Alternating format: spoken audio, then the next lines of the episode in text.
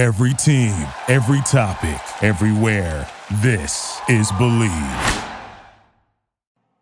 Hello, and welcome to another episode of the Brain Food Podcast.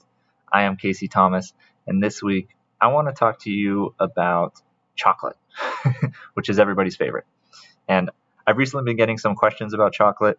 In particular, we're talking about like dark chocolate, cocoa, cacao nibs, all these kind of things. People are asking me does it really help brain performance? And just getting right into it, the interesting thing is that chocolate has historically just been considered like a treat, right? But nowadays we're getting some claims hey, cocoa is actually good for you. And spoiler alert, I've actually recommended dark chocolate to some of my clients. I do think it is a great source of some beneficial nutrients.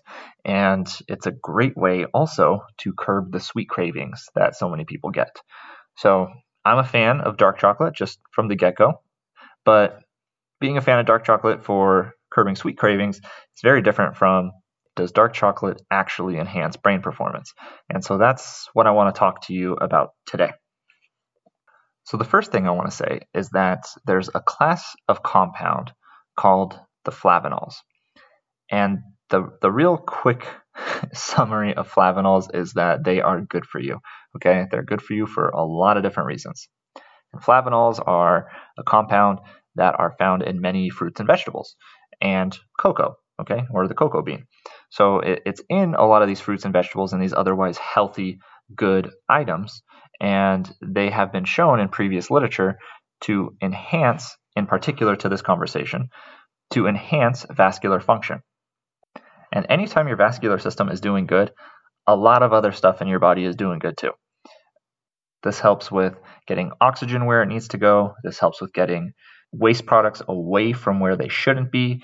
This helps with getting nutrients where it needs to go. This helps with getting your hormones where they need to go. This helps out with literally everything. Okay, this is our transportation system in the body, it's our highways.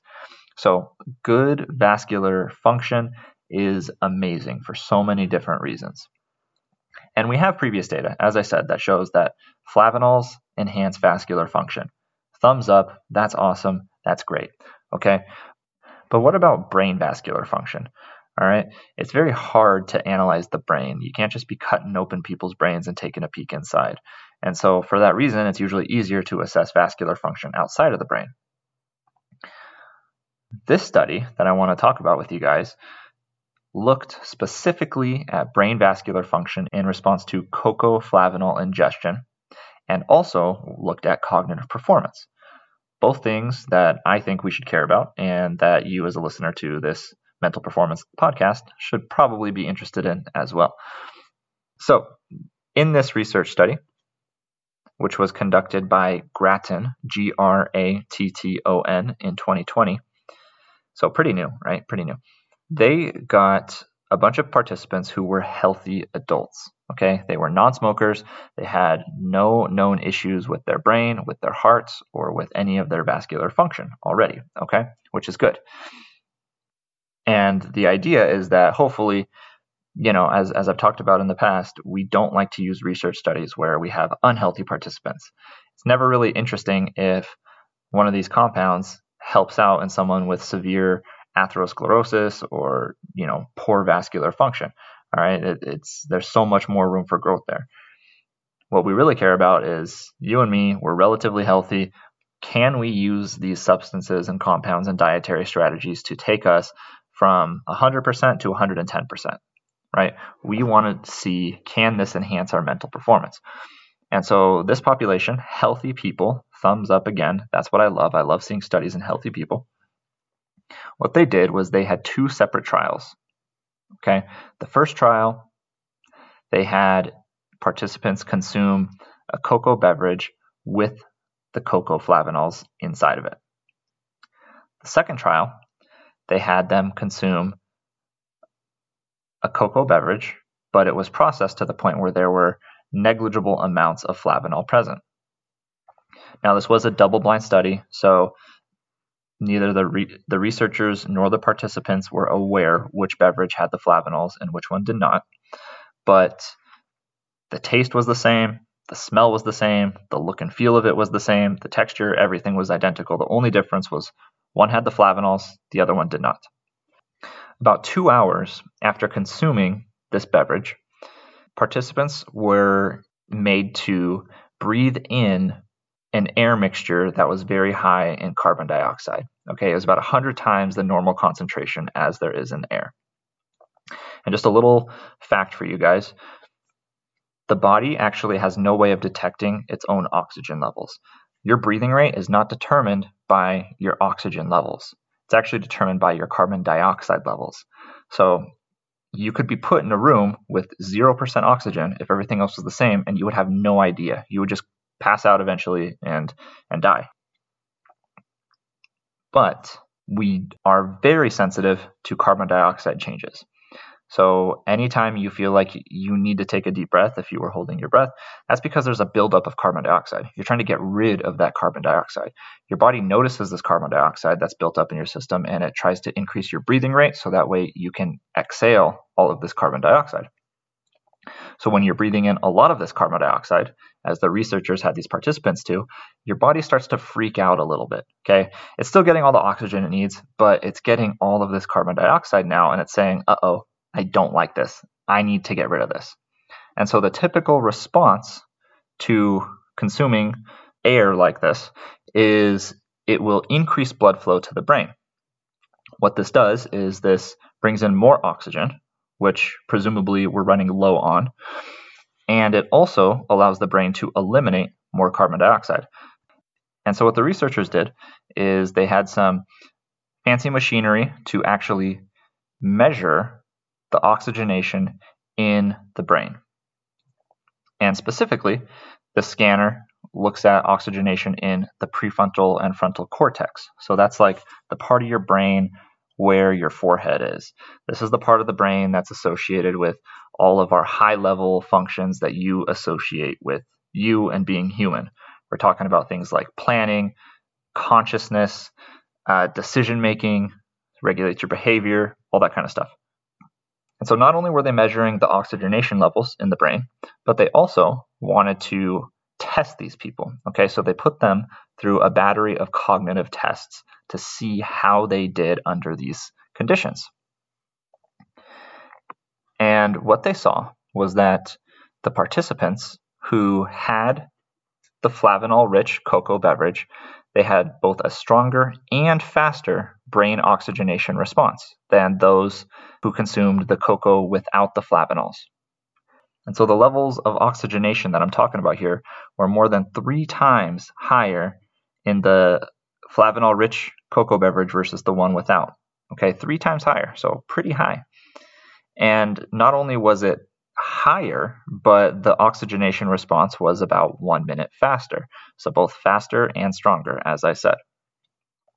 And as far as the cognitive tasks went, the really interesting thing, I'm not going to do a run through of everything they did, but they correctly solve problems 11% faster than they did at baseline or in comparison to the beverage without the flavanols. All right, 11% faster.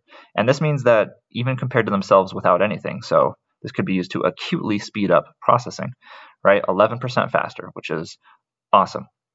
But the one point I want to highlight here is that there was no measurable difference in performance on the easier tasks. This only showed enhancements in the really complex tasks. There was another interesting finding from this study, though. While the average participant could be said to have a stronger oxygenation response, a faster oxygenation response in the brain, and a quicker ability to solve complex cognitive tasks. This did not apply to everybody. All right, there were 18 study participants, but only 14 showed a benefit. There were four people who saw no benefit whatsoever to drinking the cocoa flavanols. So some people saw benefit, most people did, but some people did not. But the interesting thing is that the four people who did not they had the highest oxygenation response at baseline. Okay, so at baseline, I mean they hadn't consumed any cocoa beverages at all. This was just how do you naturally do without our intervention? All right, so the four people who were non responders, they had very good oxygenation responses naturally. And these are the individuals who were already quite fit, okay? They, they were very vascularly fit. And they had, as a consequence, very little room for improvement with their brain vascular function. Okay, it was only in the 14 individuals who had less vascular fitness who were able to use these cocoflavanols to enhance their vascular functions. Okay, so what I'm trying to say here is yes, we do have some preliminary data here that suggests cocoa can be used to great effect as a cognitive enhancer. The caveat to this is if you're exercising a lot and if you are very vascularly fit already, it might not do anything for you. And if I had to choose, I would argue, as I've said in the past, that exercise is far superior to any kind of supplement that you can think of. Right? Exercise is going to do so much for the brain, for the body, for your mood, for your wellness, for cognitive performance, for everything. That if you had to choose one or the other, you should just get out and exercise. Now, that's not to say that even in mm-hmm. very vascularly fit individuals that they can't make use of cocoa. Cocoa can still be good, as I've said. I've recommended it to people, especially who have sugar cravings. But just be aware that it might not be all it's hyped up to be in individuals who are already checking the exercise box. If you're not checking the exercise box, and for whatever reason you're not going to be able to start exercising anytime soon, then yes, cocoflavanols might be something worthy of consideration, and it seems like it's a pretty powerful response. So I'm a fan.